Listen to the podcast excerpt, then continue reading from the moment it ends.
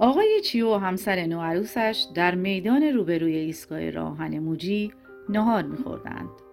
روی میز دو بطری نوشابه گازدار بود که کف قهوه‌ای رنگی از آن میجوشید و دو قوطی مقوایی برنج و کدو و گوشت. آقای چیو به همسرش گفت بفرما انتهای به هم چسبیده چوبهای غذاخوری را شکست. یک ورق ژامبون برداشت و به دهان گذاشت. غذا را که میجوید چانه لاغرش چروک میافتاد. سر میز دیگری سمت راستشان دو مأمور پلیس راهن چای می نوشیدند و می خندیدند. ظاهرا مرد چاق و میانسال برای رفیق جوان بلنقامت و چهارشانهاش لطیفه ای تعریف می کرد. گهگاه زیر چشمی نگاهی به میز آقای چیو می انداختند. بوی خربازه گندیده می آمد. چند مگس مدام دوروبر غذای زن و شوهر وزوز می کردند. صدها نفر با عجله می رفتند تا خودشان را به سکوی ایستگاه برسانند یا سوار اتوبوس های مرکز شهر شوند.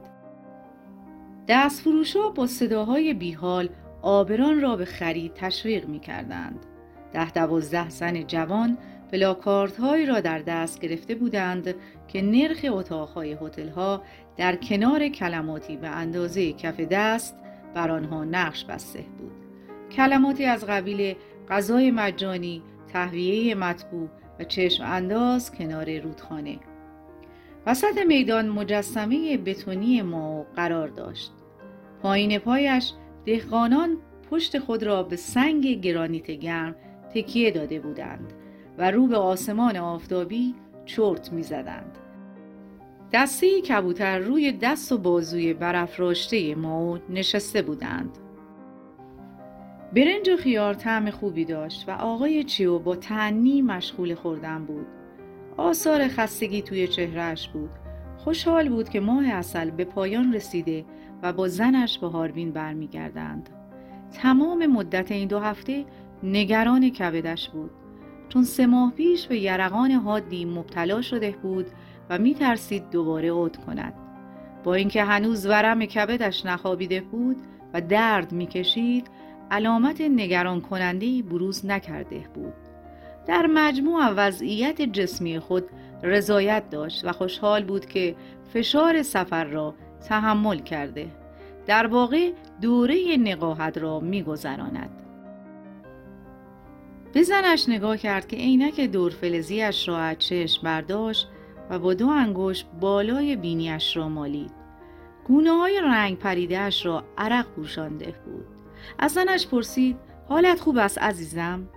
سرم درد می کند دیشب خوب نخوابیدم. یک آسپرین بخور.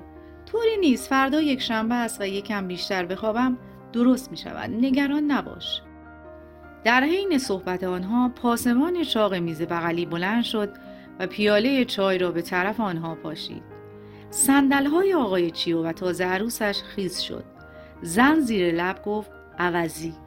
آقای چیو بلند شد پای راستش را جلو آورد صندل خیسش را نشان داد و به صدای بلند گفت رفیق پلیس این چه کاری است پاسبان جوان سود می‌زد مرد چاق نگاهی به آقای چیو انداخت و با صدای دو ای پرسید چه کاری؟ ببینید ما را خیس کردی. دروغ می‌گویی خودت کفشاید را خیس کردی.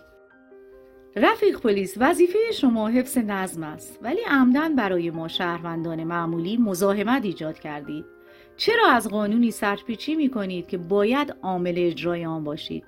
آقای چیو که صدایش را بلند کرد ده دوازده نفری دورشان جمع شدند. مرد چاق با دست علامت داد و به پلیس جوان گفت بازداشتش کنیم. آقای چیو را گرفتند و به دستهایش دستبند زدند.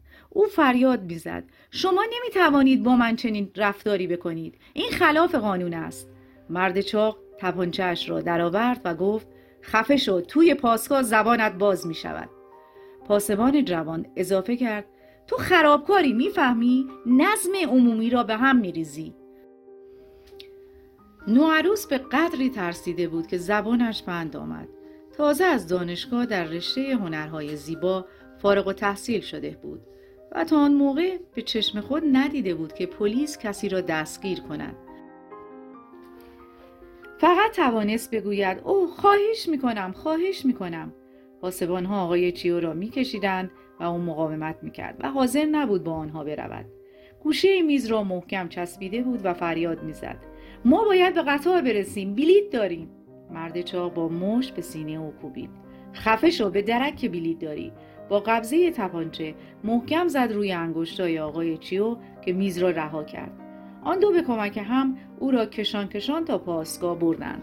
آقای چیو که فهمیده بود باید همراه آنها برود سر برگرداند و به همسرش گفت منتظر من نمان. سوار قطار شو اگر تا فردا نیامدم یک نفر را بفرست اینجا که مرا بیرون بیاورد زن حقق کنان دهانش را با کف دست پوشاند و سر تکان داد بعد از آنکه بند کفشای آقای چیو را درآوردند او را در سلولی در پشت پاسگاه پلیس راهن زندانی کردند تنها پنجره اتاق را شش میله فولادی صد می کرد.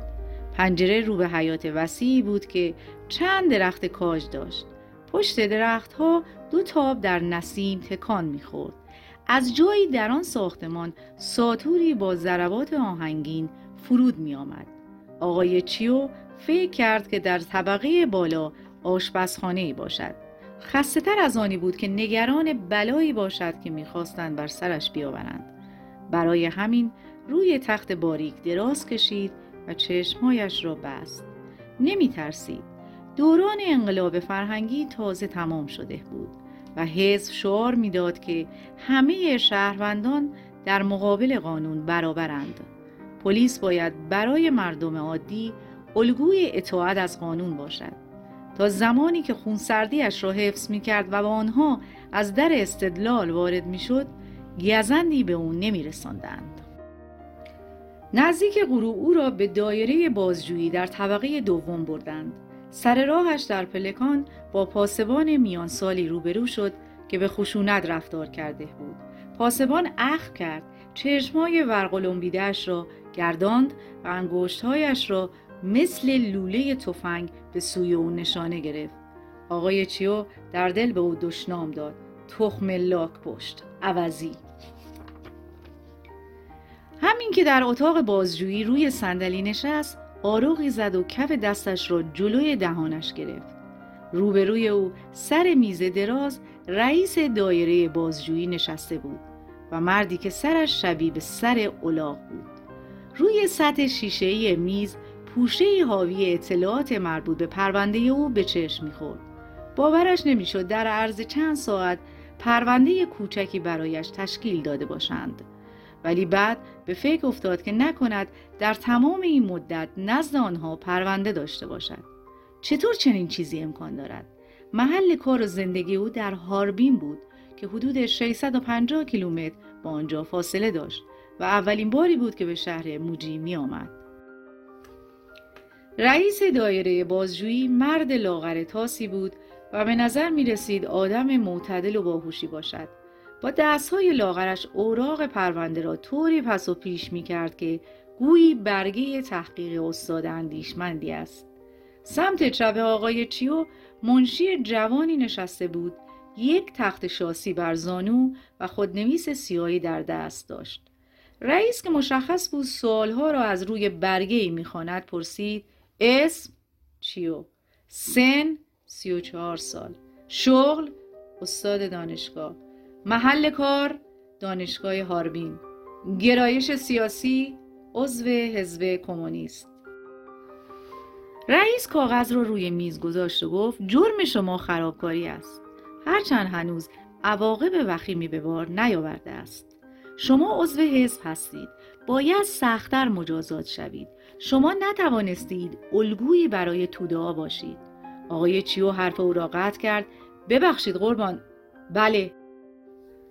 من که کاری نکردم. معموران شما خلافکار هستند و در نظم اجتماعی ما اخلال کردند. آنها روی پاهای من و همسرم چای داغ پاشیدند. منطقا باید آنها را توبیخ کنید. تنبیه نمی کنید نکنید. رئیس با حالت حق به جانبی گفت این اظهارات بیپایه است. شما هیچ شاهدی ندارید. چطور می توانم حرفتان را باور کنم؟ آقای چیو دست راستش را بلند کرد و گفت این هم مدرک. معمور شما با هفتیر کوبیده روی انگشتای من. این ثابت نمی کند که پایتان چطور خیز شده. تازه از کجا معلوم خودتان نکرده باشید. آقای چیو جوش آورد ولی من حقیقت را گفتم. پاسگاه شما باید از من عذرخواهی کند. بلیت قطارم باطل شده. سندل های چرمی تازم از بین رفته و از کنفرانسی که در مرکز استان داشتم جا ماندم باید ضرر و زیان مرا جبران کنید. خیال کردید من هم یک شهروند معمولی هستم که از عطسه شما لرزه بر اندامش میافتد؟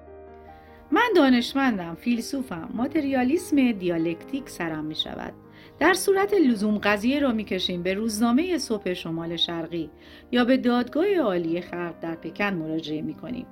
بگویید ببینم اسم شما چیست؟ آقای چیو. در نتیجه بحث آتشین خود احساساتی شد. البته بیرا هم نمی گفت و در موارد متعددی هم به نفعش تمام شده بود. مردی که صورتش مثل اولاغ بود پرید وسط حرفش. بی خود ما را تهدید می‌کنی. هر روز صد مثل تو را می‌گیریم. خیلی راحت ثابت می‌کنیم که گناهکاری. این هم اظهارات شاهدان عینی. چند صفحه کاغذ را به طرف آقای چیو دراز کرد. آقای چیو از دیدن آن دست نوشته های متفاوت حیرت کرد. همه گفته بودند که او برای جلب توجه در میدان داد و بیداد را انداخته و در برابر پلیس مقاومت کرده. یکی از شهود زنی بود که خود را نماینده خریده کارگاه کشتی سازی در شانگهای معرفی کرده بود. معده آقای چیو مالش رفت و دردی توی دنده هایش پیچید. ناله ضعیفی کرد. رئیس گفت حالا باید اقرار کنید که گناهکارید. هرچند جرمتان سنگین است نادیده می‌گیریم. به شرط آنکه توبه نامه بنویسید و تعهد کنید که من در نظم عمومی اخلال نکنید. در واقع آزادی شما به نحوه برخوردتان با این جرم بستگی دارد. آقای چیو فریاد زد. خواب دیدی خیر باشد. یک کلمه هم نمی نویسم چون بیگناهم یک نامه رسمی معذرت خواهی می نویسید که به دانشگاه ارائه کنم و غیبت خودم را توجیه کنم. بازجوها به هم نگاه کردند و خندیدند سربازجو کامی از سیگارش گرفت و گفت تا حالا از این کارها نکرده ایم. این دفعه می کنید یاد می گیرید. سربازجو لولهی دود سیگارش را به صورت آقای چیو فوت کرد و گفت گمان نمی کنم لازم باشد مطمئنم با ما راه میایی. به اشاره سررئیس دو نگهبان آمدند و دستهای مجرم را گرفتند. آقای چیو گفت خیال کردید به همین راحتی ول می کنم من شکایت می کنم گزارش تخلفتان را به مقامات بالا می دهم شما سزای قانون شکنیتان را می دهید شما بدتر از دژبانهای ژاپنی هستید. او را از اتاق بیرون کشیدند و بردند. بعد از شام مختصری که دادند و شامل ذرت و سوب و ترشی بود آقای چیو تب کرد. می‌دانست که به علت عصبانیت کبدش دچار التهاب شده. دارویی در دسترس نبود زیرا زنش کیف دستی او را برده بود توی خانه راحت جلوی تلویزیون می نشست و چای یاسمن می نوشید و برنامه های خبری را می دید. خیلی احساس تنهایی می کرد.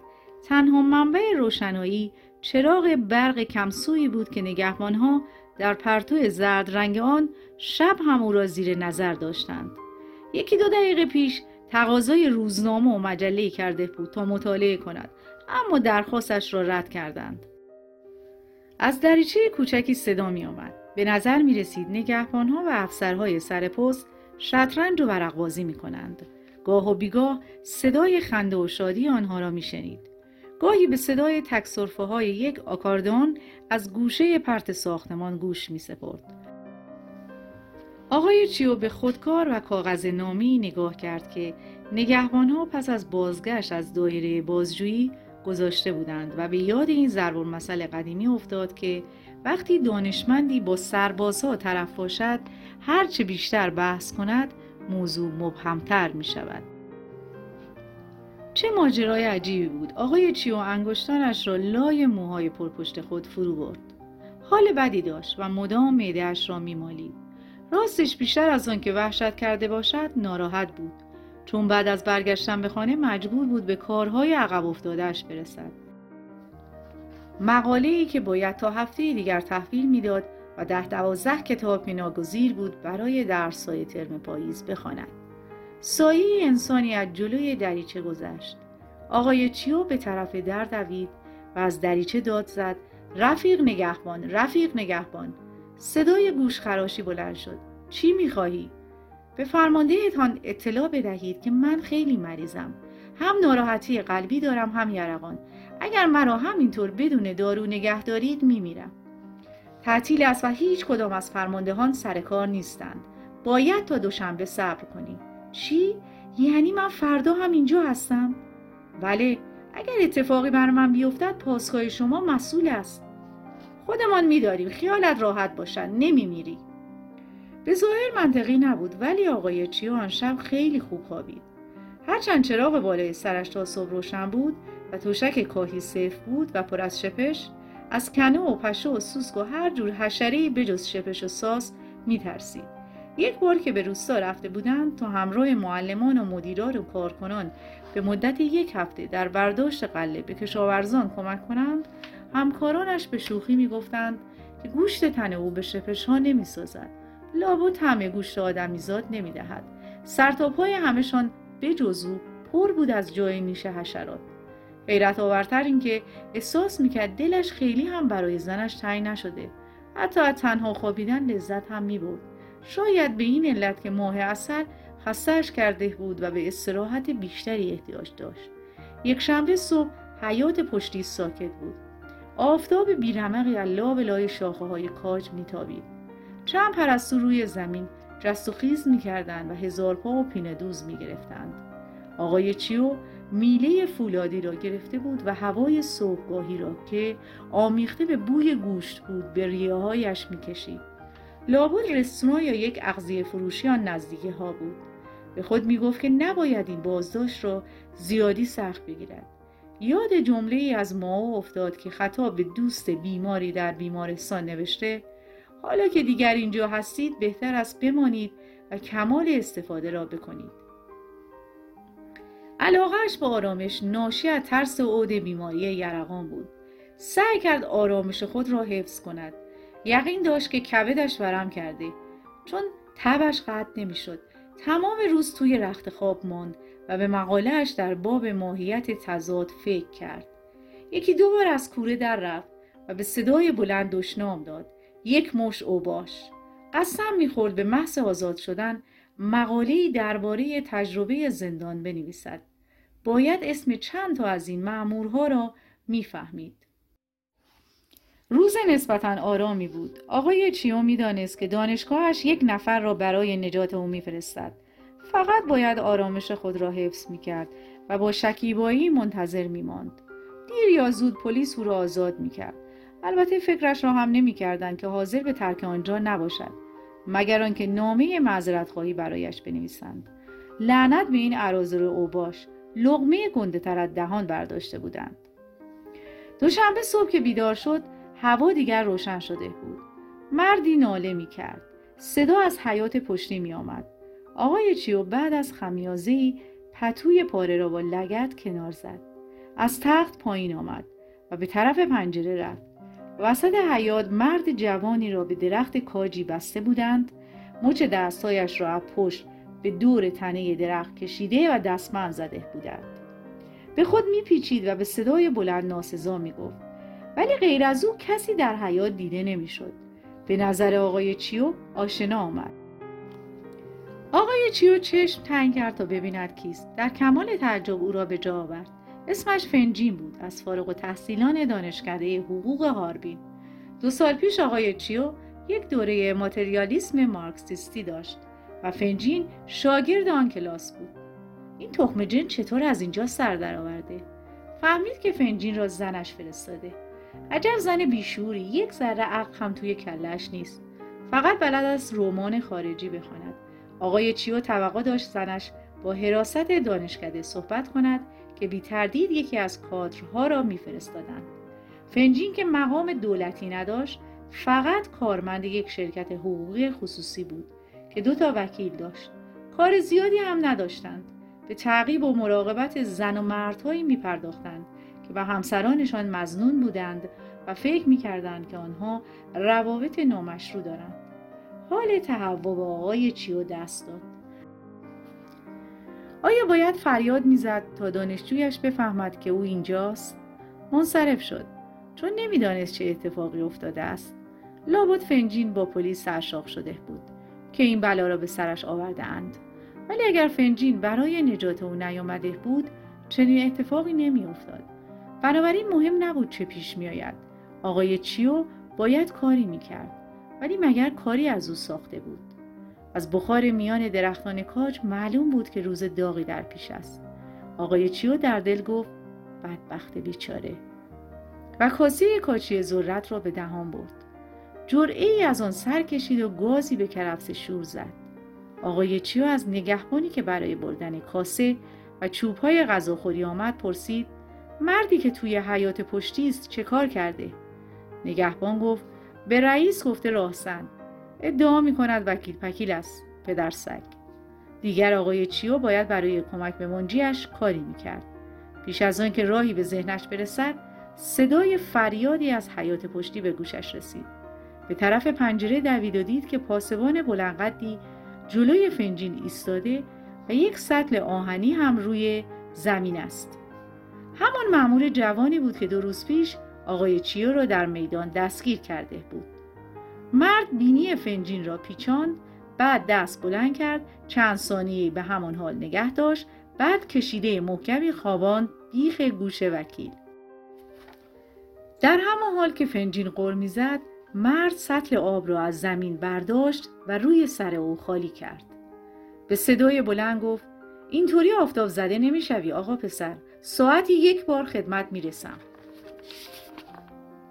فنجین چشمهایش را بسته بود ولی از چهره در هم کشیدهش پیدا بود که خیلی تلاش می کند که به معمور بد و بیراه نگوید یا شاید هم بی صدا گریه می کرد عدسه کرد. بعد سرش را بلند کرد و گفت بازم کن بروم دستشویی. مرد نره زد. جدی؟ توی شلوارت کارت را بکن. باز صدایی از آقای چیو در نیامد. میله های فولادی را دو دستی چسبیده بود و از سفید شده بود. معمور برگشت به پنجره سلول خیره شد. هفتیرش که نیمی از آن بیرون غلاف بود در آفتاب می درخشید. با حالتی حاکی از نارضایتی تسیگارش را روی زمین توف انداخت و با پا له کرد. در سلول باز شد و نگهبانها به آقای چیو اشاره کردند که خارج شود. باز او را به دایره بازجویی در طبقه بالا بردند. همان آدم ها توی دفتر بودند. با این تفاوت که این بار منشی دست خالی آنجا نشسته بود.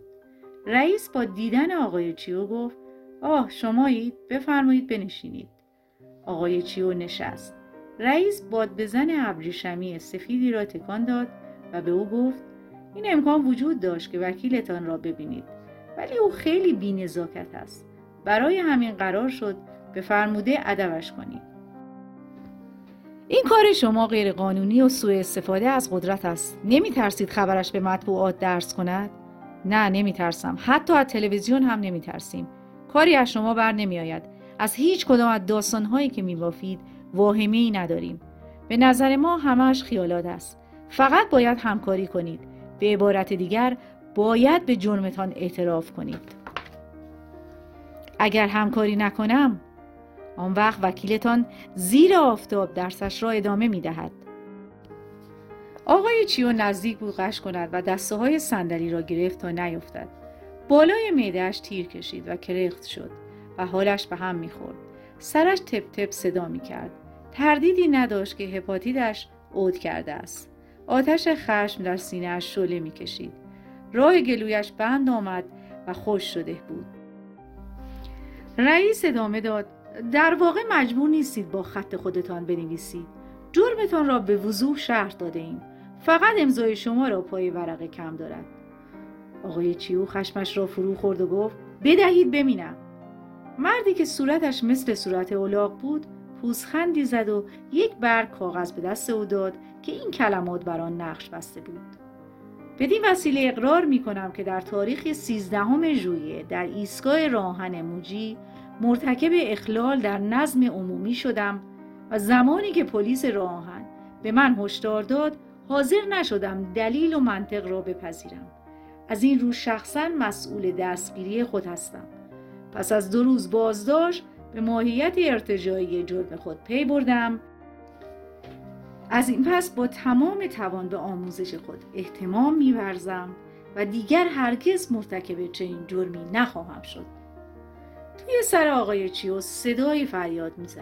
دروغ است دروغ است. ولی او سرش را تکان داد و آن صدا را از خود دور کرد. از رئیس پرسید اگر این ورقه را امضا کنم هم من رو آزاد می‌کنید و هم وکیلم رو؟ البته که این کار را می‌کنید. رئیس با انگشتایش روی پوشه آبی رنگ ضرب گرفته بود. همان پرونده ای که برای او درست کرده بودند. آقای چیو اسمش را نوشت و امضا کرد و اثر انگشت شستش را هم پای امضا گذاشت. رئیس لبخند و لب گفت حالا آزادید بروید. تک کاغذی به او داد تا انگشت شستش را با آن پاک کند. آقای چیو چنان ضعفی داشت که نتوانست از روی صندلی بلند شود. بعد قوایش را جمع کرد و سر پا ایستاد. تلا تلا خوران از ساختمان خارج شد و به سراغ وکیلش در حیات پشتی رفت. احساس می‌کرد بمبی در سینه دارد. دلش می‌خواست تمام پاسگاه پلیس را با خاک یکسان کند و همه افراد و خانواده هایشان را از بین ببرد. می‌دانست چنین کاری از او ساخته نیست. تصمیم گرفت کاری بکند. آقای چیو وقتی فنجین را دید گفت متاسفم که به خاطر من به زحمت افتادی فنجین. مهم نیست اینها خشن هستند وکیل با انگشتان لرزان کتش را تکان هنوز از پاچه شلوارش آب میچکید. استاد گفت بیا برویم. از پاسگاه که خارج شدند چشم آقای چیو به یک دکه چای فروشی افتاد. بازوی فنجین را گرفت و به طرف پیرزنی رفت که پشت پیشخان ایستاده بود و گفت دو پیاله چای سیاه. یک اسکناس یک یوانی به او داد. بعد از خوردن پیاله اول هر کدام یک پیاله دیگر هم خوردند. راه افتادن به طرف ایستگاه راهن. پنجاه متری نرفته بودند که آقای چیو اصرار کرد در یک اغذیه فروشی کاسه سوپ سبزی بخورند. فنجین قبول کرد. به استادش گفت لازم نیست با من مثل مهمان ها رفتار کنید.